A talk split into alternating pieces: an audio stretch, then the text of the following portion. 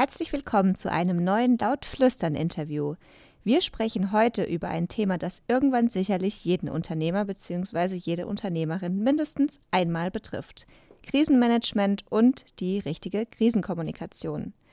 Dass man als Unternehmen irgendwann mal in eine Krise gerät, ist nämlich sehr wahrscheinlich. Und da sich insbesondere Skandale und negativ behaftete Geschichten in der heutigen Welt sehr schnell verbreiten, muss man auf eine Krise als Unternehmen auch schnell reagieren können und den Ruf sowie die Zukunft des Unternehmens damit sichern. Für dieses Thema haben wir Denise und Markus von Haute Couture zu uns in den Podcast eingeladen. Gemeinsam mit Jakob sind sie im Dezember zwanzig zwanzig auf die Idee gekommen, Klamotten aus Holzfasern herzustellen, die mit schlichten und stilvollen Stickungen veredelt werden, welche wiederum Statements setzen. Unter anderem dieses, dass ihre Heimat Thüringen durchaus auch vielfältig und weltoffen sein kann. Diese Idee kommt nicht nur in Thüringen gut an und das junge Startup hat sich innerhalb kürzester Zeit eine starke Community aufgebaut. Doch wie so oft kommt nach einem Hoch auch schnell ein Tief und so wurde das Unternehmen im Mai diesen Jahres von der ersten Krise erwischt. Denise und Markus sprechen ganz offen und transparent darüber, wie sie mit der Situation umgegangen sind und welche Learnings sie aus dieser Krise mitnehmen konnten. Wir bedanken uns an dieser Stelle noch einmal für die Offenheit von den beiden und wünschen dir nun ganz viel Spaß bei der nächsten Dreiviertelstunde.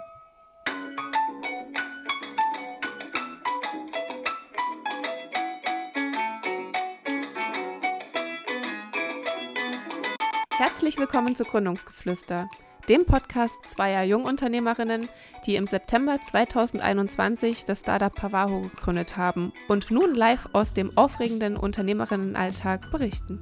Der Unterschied ist, wir sind eben noch nicht erfolgreich und sprechen rückblickend über gekonnte Schachzüge. Nein, wir stecken mittendrin und du bist live dabei. Du kannst dich also inspirieren lassen, Learnings mitnehmen oder es besser machen. Aber vor allem erfährst du aus erster Hand, ob und wenn ja, wie wir es geschafft haben, ein solides Unternehmen aus dem Studium heraus aufzubauen. Wir sind Hanna und Lena und heißen dich auf unserem Raumschiff willkommen.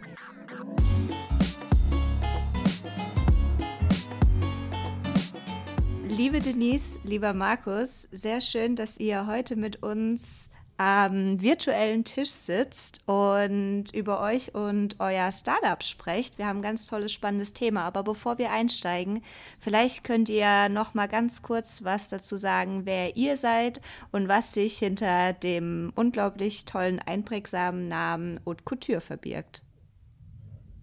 Ja, sehr gerne. Wir freuen uns auch, hier zu sein. Und ähm, dann verliere ich doch mal ein paar Worte zu uns. Ich bin Denise und gemeinsam mit Markus und Jakob, dem Dritten im Bunde, der heute leider nicht dabei ist, haben wir Haute Couture gegründet. Und mit Haute Couture vertreiben wir Kleidung aus Holz mit schlichten Stickungen auf der Brust, die Statements für unsere Heimat Thüringen und dessen Vielfältigkeit setzen sollen. Wir fertigen unsere Shirts und äh, weitere Kleidungsstücke aktuell in Portugal. Unsere große Vision ist es aber mal, das in die Region zu holen. Sprich, die gesamte Wertschöpfung vom Rohstoff bis zur letzten Naht in Thüringen oder zumindest in Mitteldeutschland umzusetzen.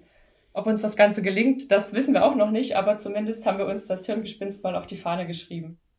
Sehr schön, das ist eine wahnsinnig tolle Idee. Ähm, könnt ihr, vielleicht Markus, kannst du was dazu sagen, wie ihr auf diese Idee gekommen seid, T-Shirts aus Holz zu machen? Wir sprechen immer von Schnapsidee. Und die war es auch. Weihnachten zwanzig zwanzig saßen wir zusammen und hatten eben genau diese Idee.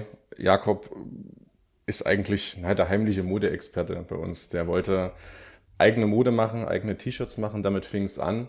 Und äh, Denise und ich haben dann so diesen Thüringen-Aspekt reingebracht. Äh, Denise lebt ja noch in Mannheim. Ich habe damals in Düsseldorf, also auch außerhalb von Thüringen gelebt. Und immer wenn wir erzählt haben, wo wir herkommen, war die Naja, Reaktion äh, eher verhalten mhm. bis negativ behaftet. Also die Außenwirkung von, von Thüringen nicht wirklich gut und da wollten wir was dafür tun. Und dann haben wir das kombiniert, also Mode mit Werbung für Thüringen und rausgekommen ist dann Haute Couture, also T-Shirts aus Holz mit Statements auf der Brust in Form von äh, kleinen Stickungen, die eben Werbung für Thüringen machen sollen. Und das gelingt euch wirklich absolut. Wir ähm, kennen euch ja jetzt auch schon eine ganze Weile, ähm, auch hier in Erfurt persönlich. Und ihr habt ja wirklich in einem riesen Affenzahn auch ähm, letztes Jahr und auch äh, dieses Jahr vor allem eure Vision wirklich in die Realität umgesetzt. Vielleicht könnt ihr einfach kurz nochmal einen Einblick geben, was nach dieser Schnapsidee passiert ist. Wo fange ich da an? Na, wir haben die Schnapsidee dann einfach weiterverfolgt. Also am nächsten Tag haben wir, haben wir gemerkt, ist gar nicht so schlecht, das, was wir noch wussten. Und dann haben wir da weitergemacht, ähm, haben im April dann auch schon unser Unternehmen gegründet und uns dann auf die Suche gemacht nach Textilproduzenten. Hm. Ursprünglich, wir haben uns im Januar schon eine Stickmaschine gekauft, weil wir gesagt haben, ja, wir besticken das selber, das kann ja alles nicht so schwer sein. Das hm. können auch andere, warum können wir das dann nicht? Und äh, haben erstmal nach T-Shirt-Rolling gesucht hm. und eben auch nach Alternativen zur Baumwolle. Also wir haben uns Nachhaltigkeit auf die Fahne geschrieben, genauso wie wir uns Werbung für Thüringen auf die Fahne geschrieben haben, war uns dieser, dieser nachhaltige Aspekt ganz wichtig. Und wir haben uns dann auf die Suche gemacht nach Alternativen zur herkömmlichen Baumwolle und sind da relativ schnell bei Holzfasern gelandet. Mhm. Und diese Holzfaser war am Ende auch ausschlaggebend äh, für die Suche des Textilproduzenten. Mhm. Es gibt da in Österreich einen ganz bekannten Textilproduzenten oder Faserproduzenten, mhm. der dieser Holzfaser, äh, Lyocell ist ja dafür der Fachbegriff. Mhm. Und wir haben dann den einfach mal angeschrieben und äh, gefragt nach, nach Partnern, also nach Vertrei- oder verarbeitenden Unternehmen, die dann wirklich auch T-Shirts draus nähen aus dieser Faser. Mhm. Und da haben wir zwanzig Firmen angeschrieben. Ich glaube, drei haben geantwortet.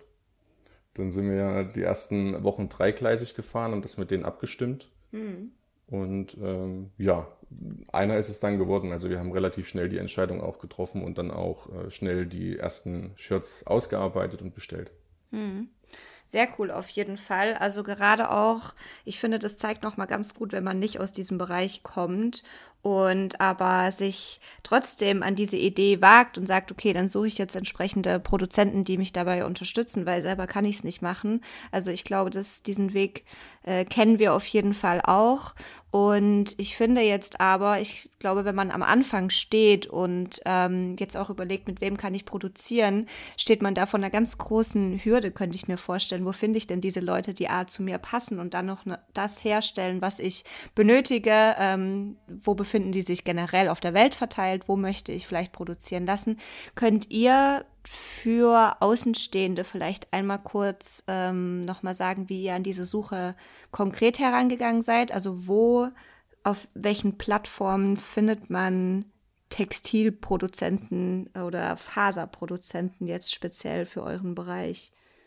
Das Vorgehen war letztendlich genau das, wie es Markus schon beschrieben hat. Also wir sind da sehr naiv rangegangen, haben da einfach mal uns äh, Google bedient und dann einfach mal ein bisschen recherchiert, was gibt es für Alternativen. Wir sind dann eben sehr schnell auf diese Holzfaser gekommen und haben dann einfach geschaut, wo möglichst regional, also wir haben uns dann schon auf Europa beschränkt, auch wenn man da jetzt Europa nicht mit dem Wort regional vielleicht in Verbindung stellt, aber gerade in der Textilbranche muss man da die Grenzen ein bisschen weiterziehen. Und dann haben wir eben geschaut, was lässt sich da in Europa machen. Sind auf diesen österreichischen Faserproduzenten gekommen, haben dann geschaut, an wen verkauft er diese Fasern letztendlich und haben ähm, diese Lieferanten von dem Faserproduzenten angeschrieben. Und so war letztendlich der Gang. Also angefangen von ganz klassisch einfach mal recherchieren bis hin zu offen Unternehmen ansprechen und mal ganz naiv rangehen und sagen, wir stehen ganz am Anfang, wir haben da große Ideen, große Visionen und äh, könnt ihr uns dabei helfen? Wollt ihr irgendwas mit uns zusammen machen?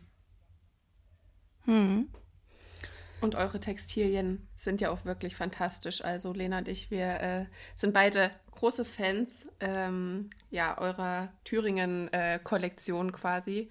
Und äh, wir selber können das auf jeden Fall auch bestätigen, dass, dass es ein großes ähm, Becken ist, in das man sich da begibt, diese Textilindustrie. Ähm, wir haben auch selber lange gesucht nach Textilien, die wir äh, veredeln.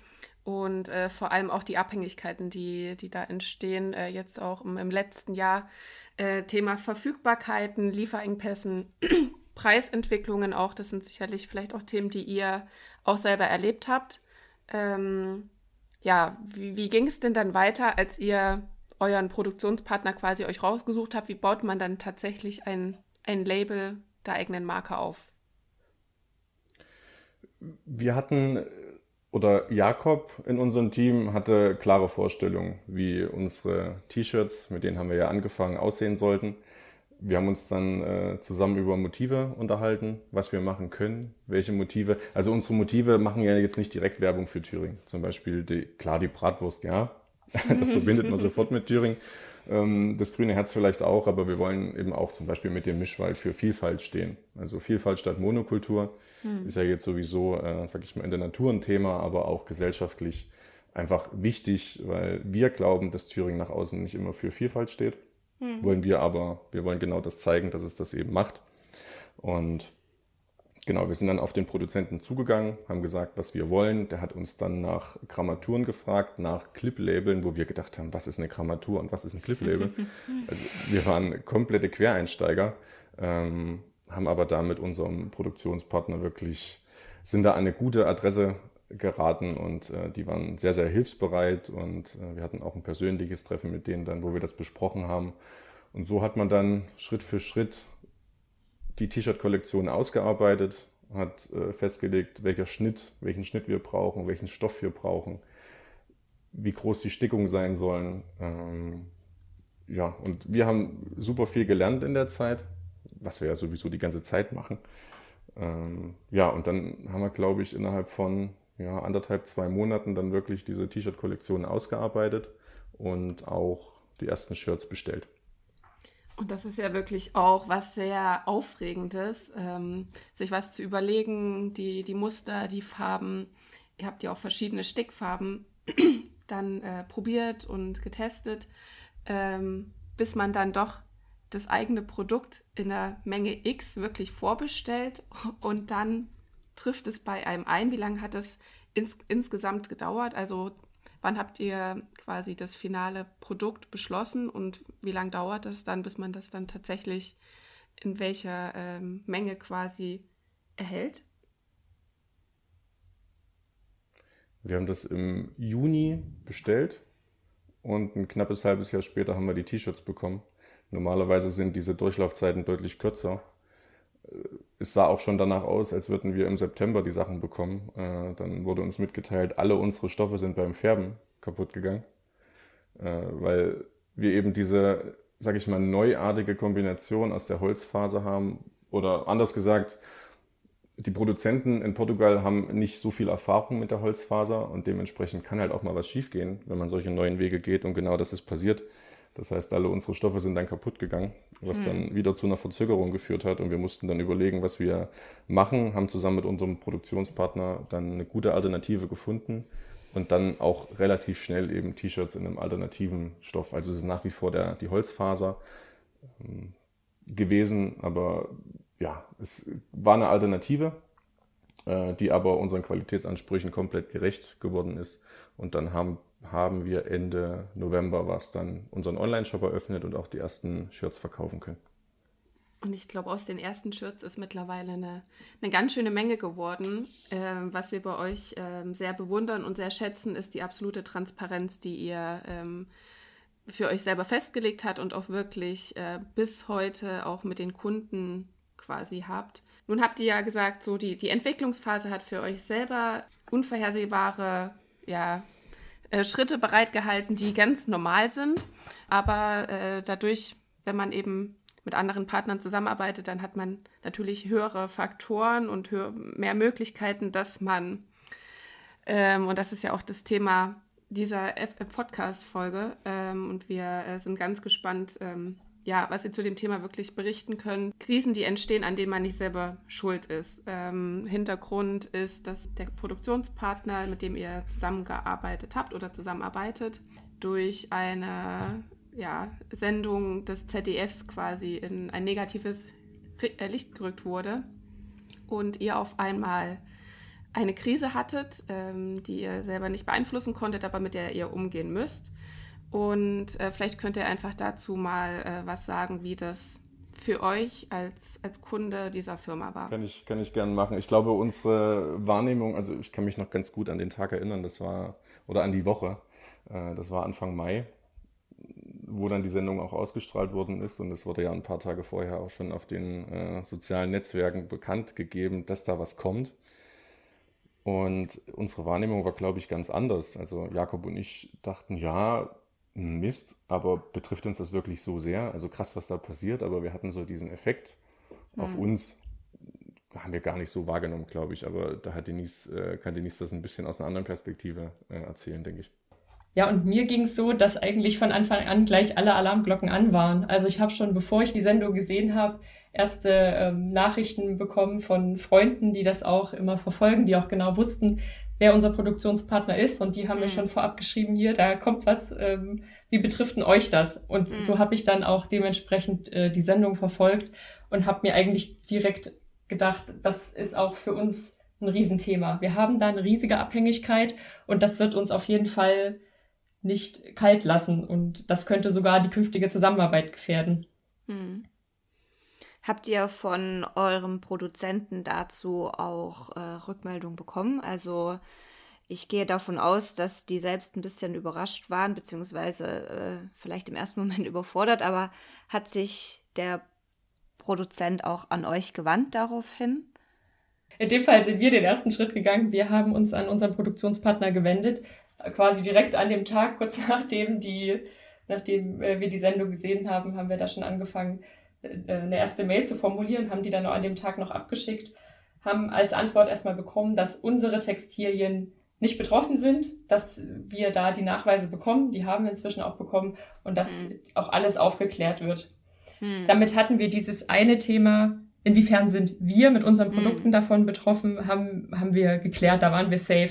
Aber da stand natürlich noch dieses zweite Thema im Raum, können wir als junges Unternehmen, was sich immer Ehrlichkeit und Transparenz mhm. auf die Fahne schreibt, noch glaubwürdig sein, wenn wir mit einem Produktionspartner zusammenarbeiten, der so in die öffentliche Kritik geraten ist. Mhm. Wir wollten aber keine voreiligen Entscheidungen treffen. Wir haben gesagt, wir wollen uns definitiv auch die zweite Seite anhören. Es gehören immer zwei Seiten zu so einem Thema, haben also mhm. unserem Produktionspartner eine Chance gegeben und auch ein offizielles Statement abgegangen, äh, abgewartet. Mhm. Natürlich standen wir aber auch im, im Zugzwang, das nach außen zu kommunizieren. Also gegenüber unseren Kunden mhm. wollten wir offen sein, transparent sein, aber auch gegenüber Kooperationspartnern. Also wir haben jetzt äh, parallel zu, zu diesen öffentlichen Anschuldigungen eine pro- gemeinsame Produktion mit äh, einem anderen jungen Unternehmen begonnen und eben da äh, waren wir da konkret in der Fertigstellung der, der Produkte. Und das hat natürlich auch in Richtung Partner nochmal einen riesen Druck darauf gegeben. Mhm. Mhm. Vor allem auch, also selbst wenn ihr sagt, äh, eure Produkte an sich waren nicht wirklich betroffen, also die haben ihre Richtlinien eingehalten. Nichtsdestotrotz hat ja dieser besagte Produktionspartner jetzt äh, einen gewissen Stempel aufgesetzt bekommen. Ähm, und ich glaube, dass das für ein, für ein Startup, für ein, für ein junges Unternehmen, das gerade versucht, irgendwie Fuß zu fassen und auch, wie du sagst, mit euren Werten bezüglich Transparenz und so weiter sich positioniert, auf jeden Fall, äh, na klar, ihr müsst, also ihr könnt euch erklären und ihr könnt auch Beweise liefern, dass ihr eben regional fertigt und dass ihr da jetzt nicht wirklich in dem Sinne betroffen seid, aber nichtsdestotrotz schwingt ja immer so ein kleiner Unterton mit, mit dem man ja dann, obwohl man überhaupt gar nichts mit der Sache zu tun hat, aber doch irgendwie umgehen muss und ähm, das ist mit Sicherheit schwierig auf jeden Fall, denn äh, die Hetze, sage ich mal, wenn es negative Sachen gibt, die ist immer ganz groß, aber wenn dann doch irgendwie, wenn man sagen kann, okay, aber schaut mal, haben wir gar nicht gemacht jetzt in eurem speziellen Fall. Darüber wird wahrscheinlich eher weniger berichtet und äh, deswegen glaube ich, mit so einem Stempel umzugehen, ähm, ist sicherlich nicht der einfachste Weg. Es war für uns auch komplett komplettes Neuland und ja. äh, wir waren ja selber auch sehr, sehr überrascht davon und äh, wie ich es eben schon gesagt habe, für, für Jakob und mich war es am Anfang noch gar nicht so klar, welchen Einfluss das hat, hm. welchen Effekt das auf uns hat. Am Ende... Ja, es äh, steht in jedem von unseren Shirts, steht, äh, steht drin, mhm. um wen es sich handelt. Ja. Und ich weiß es nicht, also wir haben uns ja, wir haben ja auch drüber gesprochen, wahrscheinlich gucken fünfundneunzig Prozent der Leute da gar nicht rein, ja. wer das ist. fünfundneunzig Prozent der Leute interessiert es vielleicht gar nicht oder sogar noch mehr, keine Ahnung. Mhm. Aber für uns war es äh, klar, dass wir uns da position- äh, positionieren müssen, weil ich glaube, als, als junges Unternehmen ist es eben, kann man nur bestehen, wenn man eben diese... Offenheit und Ehrlichkeit und Transparenz an den Tag mhm. legt, was, was uns auch ganz, ganz wichtig ist. Und am Ende, ja, es ist eine die schwerste Situation, mit der wir umgehen müssen oder mussten bisher. Mhm. Was ja aber auch eine Chance sein kann, um da einfach noch an Profil zu gewinnen und sich einfach noch klarer abzugrenzen gegen sowas, was da passiert ist. Mhm. Und ähm, ja, einfach noch mehr, noch mehr zu zeigen, wofür man steht als, als junges Unternehmen und als junge Marke. Und ähm, wirklich, das habt ihr mit diesem Schlag, der das ja doch wirklich war, ähm, sehr, sehr gut gemacht. Ihr habt euch dann dazu entschieden, ihr habt sicherlich auch lange abgewägt äh, und euch beraten, äh, was, was jetzt euer Statement ist. Wie geht ihr damit um? Also weil ihr auch einfach diese Schnittstelle selber seid äh, zu euren Kunden ähm, und seid dann eben ja mit einem, einem Krisenplan. Also ihr habt erstmal dem, dem Produzenten quasi die Chance gegeben, was, was ich auch sehr fair und loyal finde, ähm, mit ein bisschen Zeit. Ich meine, man kann sich auch gar nicht vorstellen, was in der Firma selber ähm, los war quasi, euch dann aber als Kunde auch die, die ersten Informationen ähm, dann wirklich zu geben. Ähm, es, dieses Thema Krisen in, in Firmen, gerade für Startups, ich glaube, das ist was, wo man sich überhaupt gar keine Gedanken macht, weil man ja immer denkt, das sind vorhersehbare Krisen. Ähm, und wir selber können bestimmen, wann wir vielleicht, wenn was passiert ist, kommunizieren. Und ja, in den allermeisten Fällen ist es dann vielleicht auch ähm, was mit einzelnen Kunden, dann kommt es gar nicht so an die, die Öffentlichkeit. Ihr wart aber quasi direkt gezwungen, allen euren Kunden in der Öffentlichkeit ähm, was mitzuteilen, wo ihr selber nicht wirklich was dafür konntet. Ähm, jetzt ist es so, Statistiken zufolge haben nur vierzig Prozent von Unternehmen überhaupt einen Krisenplan, ähm, also der verschiedene Szenarien ähm, für den Ausweg aus einer Krise mit Aktionsplänen und Checklisten quasi bereithält. Hattet ihr euch überhaupt schon mal vorher Gedanken gemacht, dass sowas passieren könnte? Zu den vierzig Prozent gehören wir auf jeden Fall nicht. Also wir hatten da keinen Plan zur Krisenprävention. Ja, wir haben drüber gesprochen, was passiert, wenn da mal irgendwas schief geht, weil wir wussten, die Abhängigkeit zu unserem Produktionspartner ist einfach am größten. Wenn da was passiert, dann geht es bei uns nicht weiter. Aber ich glaube, dieses Szenario, so wie es dann am Ende auch dann im Fernsehen veröffentlicht und berichtet wurde, ich weiß nicht, ob das in einem Krisenplan abbildbar ist. Ja, ja, absolut. Wir kennen viel so Risikomatrix, irgendwelche Risikoanalysen so aus dem Projektmanagement, in dem wir ja teilweise nebenher noch was machen. Also ich bin ja noch angestellt in der I T-Beratung und da machen wir immer ja eine Risikomatrix. Wir schauen uns an, was gibt es für ein Risiko, mit welcher Wahrscheinlichkeit tritt das ein und wie hoch wäre die Auswirkung.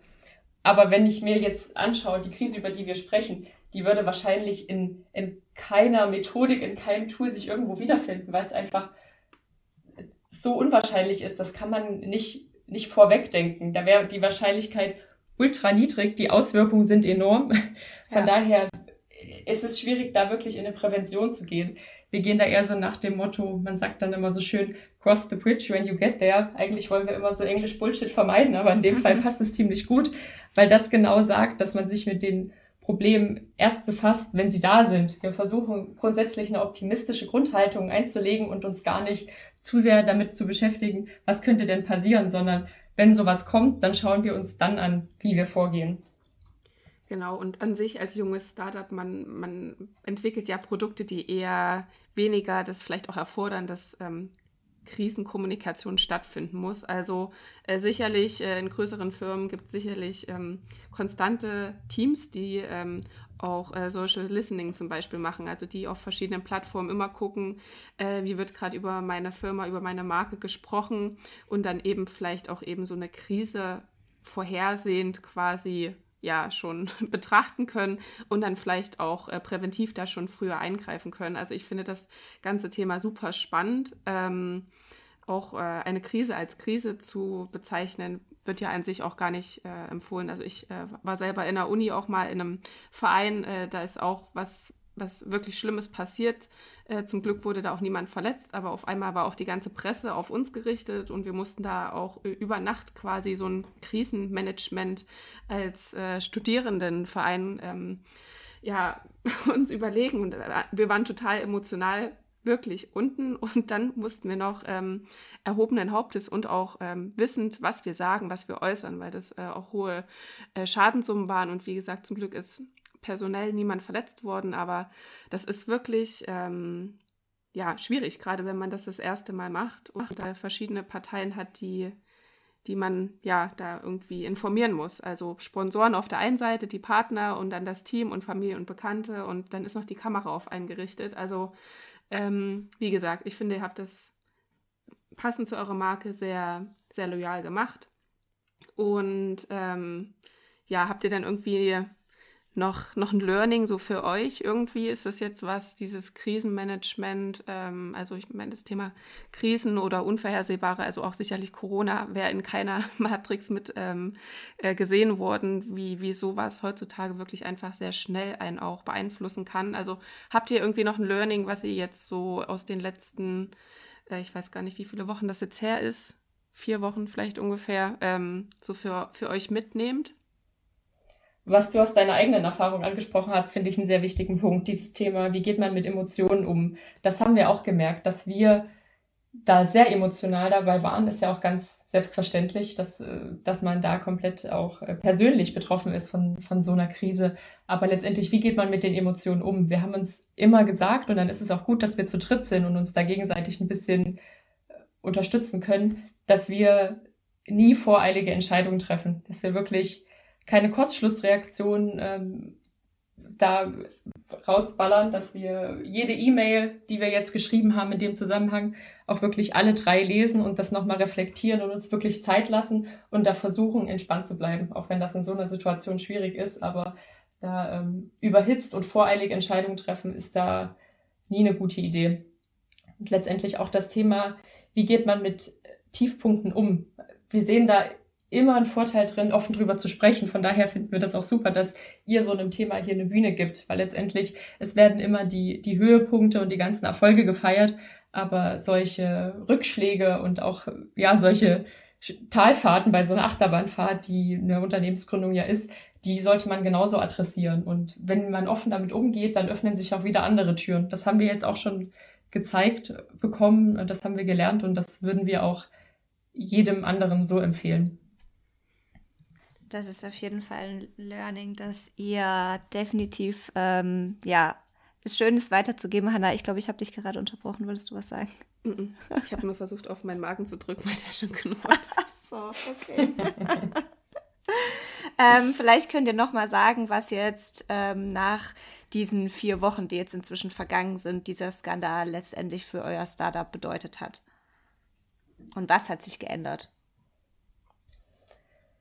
Ja, so bei diesem ganzen Thema, was, was bedeutet so ein Skandal? Da gibt es ja dann immer viele schlaue Sprüche. Äh, jede Krise ist auch eine Chance. Oder Markus, was gibt es da noch Gutes? Am dunkelsten ist es kurz vorm Sonnenaufgang. Habt ihr noch einen? Wenn dir das Leben eine Zitrone gibt, dann schmeiß dir deinen Produktionspartner vor den Kopf. Weil das war natürlich wirklich ein Super-GAU. Die ganze Geschichte hat uns extrem Ähm, In, ja, in so einen Tiefpunkt gestürzt. Wir waren im April vorher in, im Pop-Up-Store in Erfurt für vier Wochen. Das war eine Zeit, wo wir vier Wochen so einen kompletten Höhepunkt hatten. Wir waren komplett überflutet von neuen Eindrücken und neuen Einflüssen, sind da total motiviert raus, starten in den Mai und hören das und bewegen uns komplett äh, ja, nach unten, wenn, wenn ich jetzt nochmal so die, das Bild von der Achterbahn äh, bedienen kann. Hat uns natürlich gezeigt, dass wir einfach da eine, eine große Abhängigkeit haben zu dem Produktionspartner. War uns natürlich vorher schon bewusst, aber ja, wie wir schon gesagt haben, sowas kann man nicht antizipieren, aber letztendlich hat es das nur noch mal gezeigt. Diese Abhängigkeit ist groß und die mhm. stürzt uns jetzt eben auch in, in so eine Krise. Es hat uns aber auch gezeigt, dass unsere Vision, die Wertschöpfung in die Region zu holen und das Ganze transparenter zu gestalten, dass die genau die richtige ist. Also mhm. darin wurden wir bestärkt und ähm, so versuchen wir eben wirklich, auch wenn es viel Bullshit-Bingo ist, aus der Krise auch eine Chance zu machen. Und ich glaube, es kann euch auf jeden Fall auch zeigen, was für ein tolles Team ihr seid, äh, weil ja eben in solchen Krisen ähm, da nicht nur, da ist einfach Zusammenhalt gefragt und da wird sicherlich dann auch oft gezeigt, so ähm, ist, steht wirklich jeder hinter der Vision, ist jeder, ähm, ja, wie geht jeder auch einzeln mit dieser Krise um?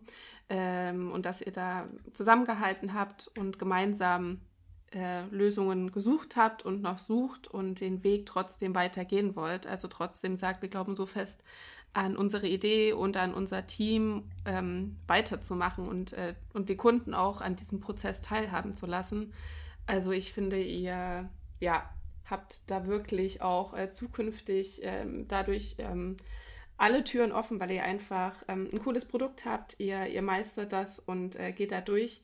Was sind jetzt eure nächsten, ja, eure nächsten Schritte? Was können wir von Haute Couture im Sommer zweitausendzweiundzwanzig noch erwarten? Hoffentlich viele coole neue Kollektionen.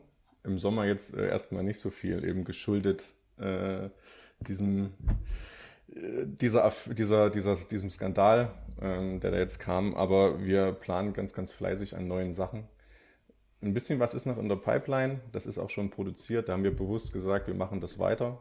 Eben mit, mit Nachweisen, die wir jetzt bekommen, mit dem aktuellen Produktionspartner, mhm. haben aber auch entschieden, dass wir alle Sachen, die in Planung sind, ähm, die noch nicht in der Produktion sind, stoppen. Und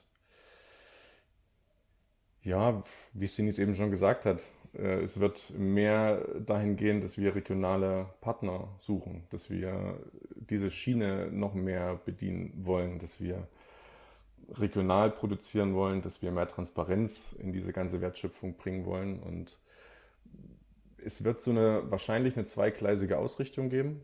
Also Kleidung aus Holz ist ja so unser Slogan und das wollen wir auch weitermachen, weil das gut ankommt bei unseren Kundinnen und Kunden und äh, die insgesamt sehr zufrieden sind. Da wird es neue Shirts geben, neue Kapuzenpullover mit neuen Motiven. Da sind wir gerade noch äh, dabei zu gucken, wer da potenzielle Partner sein können. Und die zweite Schiene ist dann Kleidung aus der Region, dass wir eben wirklich gucken, Thüringer Textiltradition oder mitteldeutsche Textiltradition ist ja riesengroß. Es gibt nicht mehr allzu viel, leider, von diesen Unternehmen, aber ein mhm. paar gibt es noch und mit denen sind wir gerade in Kontakt und gucken, was wir da an regionalen Kollektionen machen können. Mhm. Eure Vision ist es ja, die textile Wertschöpfung der Produkte komplett in der Region zu haben. Könntet ihr Stand jetzt einfach mal eine Zahl nennen, in, in wie vielen Monaten, in wie vielen Jahren das tatsächlich von A bis Z äh, der Fall sein könnte? Also ich lasse mich hinreißen und sage drei Jahre. Ich glaube, früher, früher geht es nicht, weil es auch einfach ein riesen Kostenthema ist. Das haben wir jetzt ja. mitbekommen. Äh, da kannst du ja nochmal, Denise, die Zahlen sagen, die du am Wochenende gesagt hast. Die Kosten für ja. die Nähminuten. Ja, genau. Also letztendlich ist es immer eine, eine Preisfrage und der Preis wird maßgeblich durch die Kosten beeinflusst und die sind eben allein durch die hohen Lohnkosten in Deutschland so enorm. Ja. Eine Nähminute in Deutschland kostet dreißig Cent, in Bangladesch kostet sie drei Cent. Hm. Da kann man ungefähr abschätzen, in was für Dimensionen man dann auch beim Preis sprechen muss. Und das ist letztendlich immer, wird immer ein K O-Kriterium sein.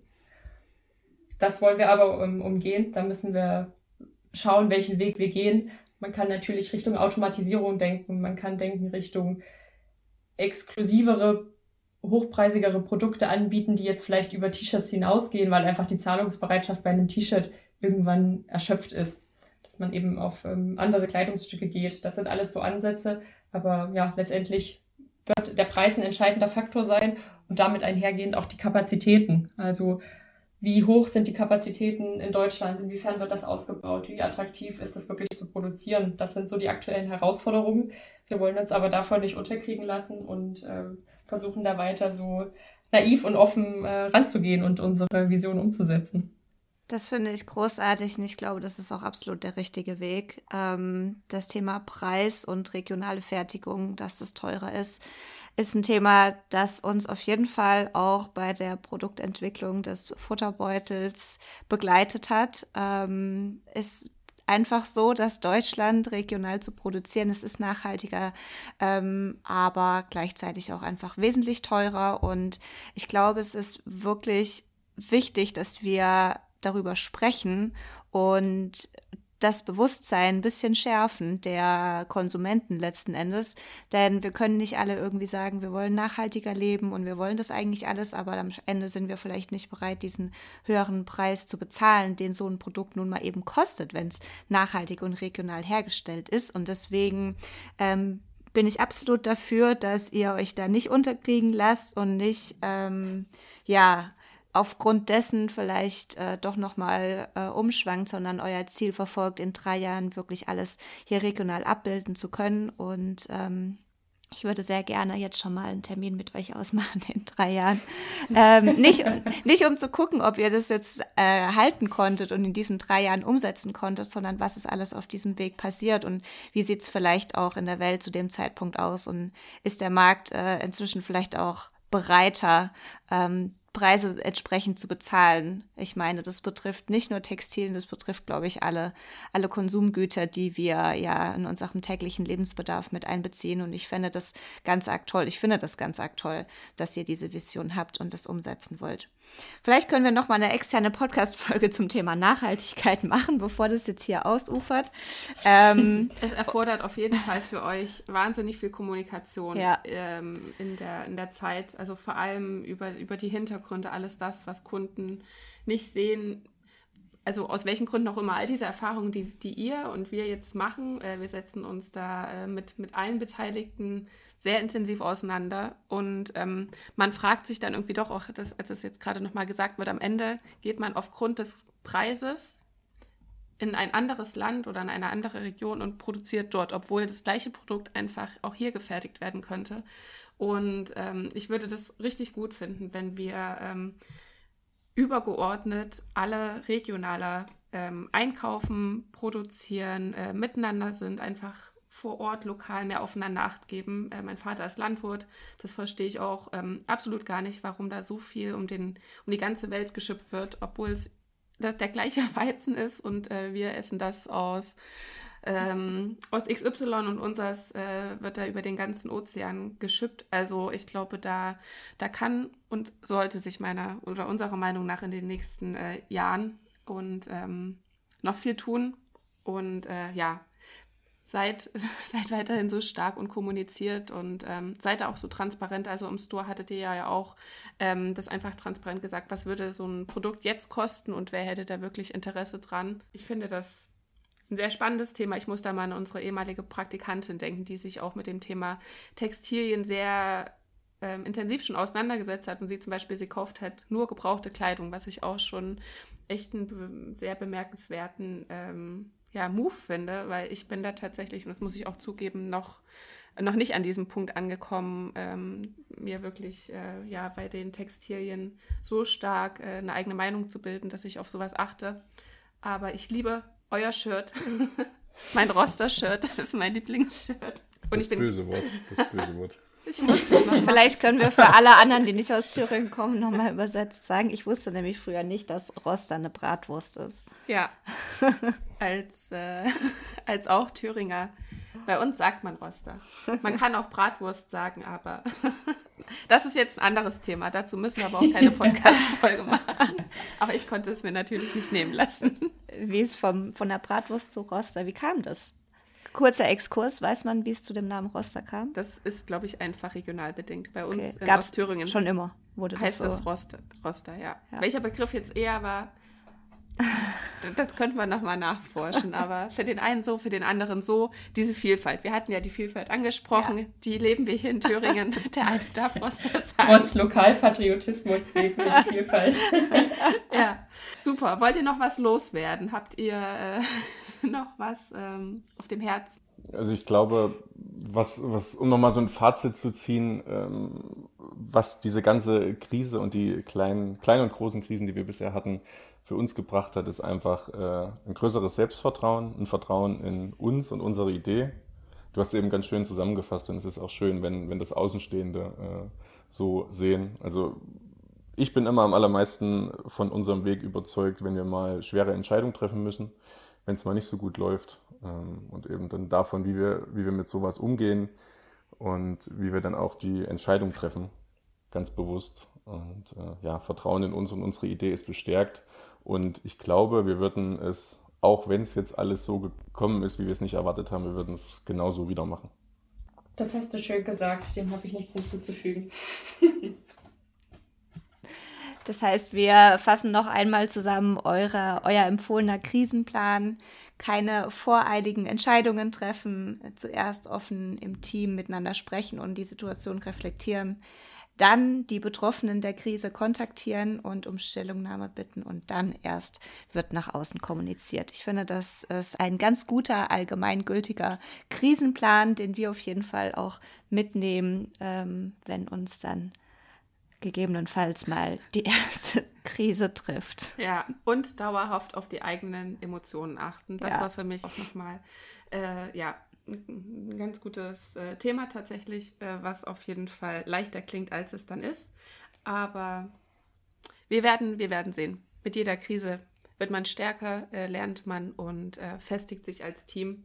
Und ähm, wir möchten uns wahnsinnig bei euch bedanken äh, für dieses offene Gespräch, was sehr, sehr interessant war. Also auch das ist äh, nicht selbstverständlich, dass, ähm, dass sich ein junges Team so transparent ähm, ja, vor ein Mikro klemmt. Ähm, im Gegenteil, ihr wart da sogar sehr offen und äh, habt das sehr gerne angenommen. Vielen Dank für die, für die Ehrlichkeit, für die Einblicke und ja, wir sind gespannt, wie es weitergeht und hoffen in drei Jahren dann mal die Produktionsstätte hier in Mitteldeutschland vielleicht sogar äh, gemeinsam besichtigen zu können.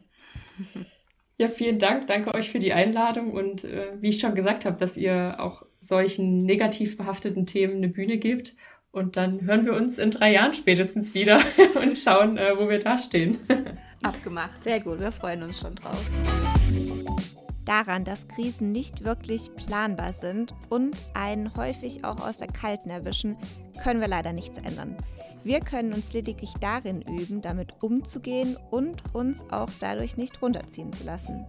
Deswegen hoffen wir, dass euch die Geschichte von Haute Couture mindestens genauso gelehrt wie auch ermutigt hat.